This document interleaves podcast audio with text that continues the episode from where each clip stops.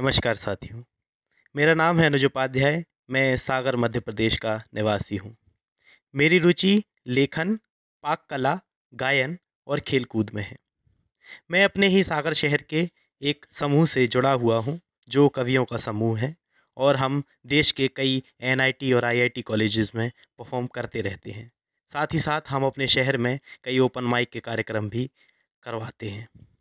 आज जो मैं आपके सामने कविता पढ़ने जा रहा हूँ, इसका शीर्षक है रामराज्य। इस कविता में रामायण के किरदारों के द्वारा कुछ देश में हुई घटनाओं को दिखाया है। आशा है आप सभी को पसंद आएगी। मैं अपनी रचना रामराज्य पढ़ता हूँ। सुनो राम, कलयुग का ये धर्म युद्ध तुम हार गए।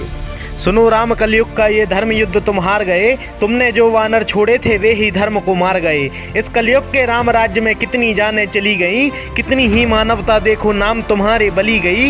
इस कलयुग के राम राज्य से त्रेता का रावण बेहतर था। पाप भले चहु और था फैला, पर ना आज से बदतर था।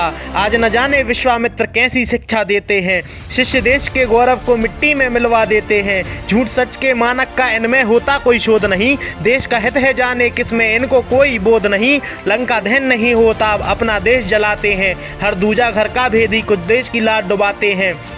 जाने कैसा राम राज्य है, राम कहाँ अब जिंदा हैं। इनको बस है खेद यही कि अफजल हम शर्मिंदा हैं। वानर ये गुट में आकर क्या हाहाकार मचाते हैं। धर्म नाम पर जाने कैसा ये अधर्म दिखाते हैं। कितने ही मंसूर अली की प्रतिदिन जाने जाती हैं। कितनों का कोई दोष नहीं, बस दोष तो इनकी जाती है।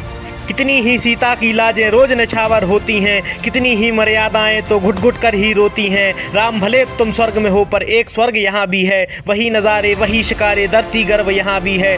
पावनता पर लुट गई उसकी जो मंदिर में कृत्य हुआ। कहो देख कैसा लगता था निर्ममता का नृत्य हुआ। तुम तो हो कड़कड़ में बसते और स्थान तुम्हारा था। धर्म की हानि पर आऊँगा ऐसा कथन तुम्हारा था। माना चलो तुम व्यस्त रहे हो, इस पर नजरें नहीं गई। चंद महीनों बाद पुनः वैदेही लाज देह से चली गई, और उतारा अग्नि में फिर एक और सीता को था।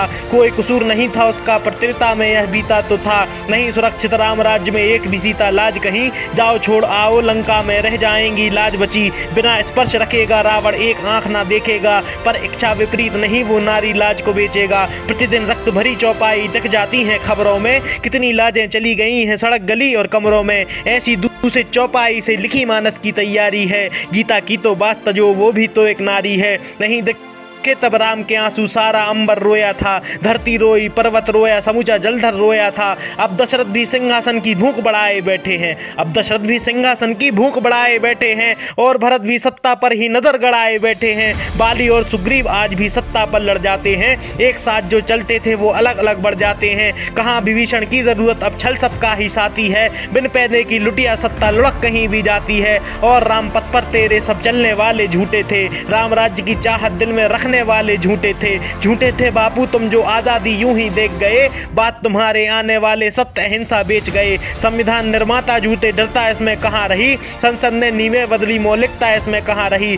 झूठे थे तुम लोग पुरुष जो देश को एक बताया है। बटकर छोटे दलों में हमने असली दलदल दिखलाया है। भारत माता सी शबरी अब अन्न को पुनः तरसती है, और अहिल्या सी पत्थर पर किसानी शीश पटकती है।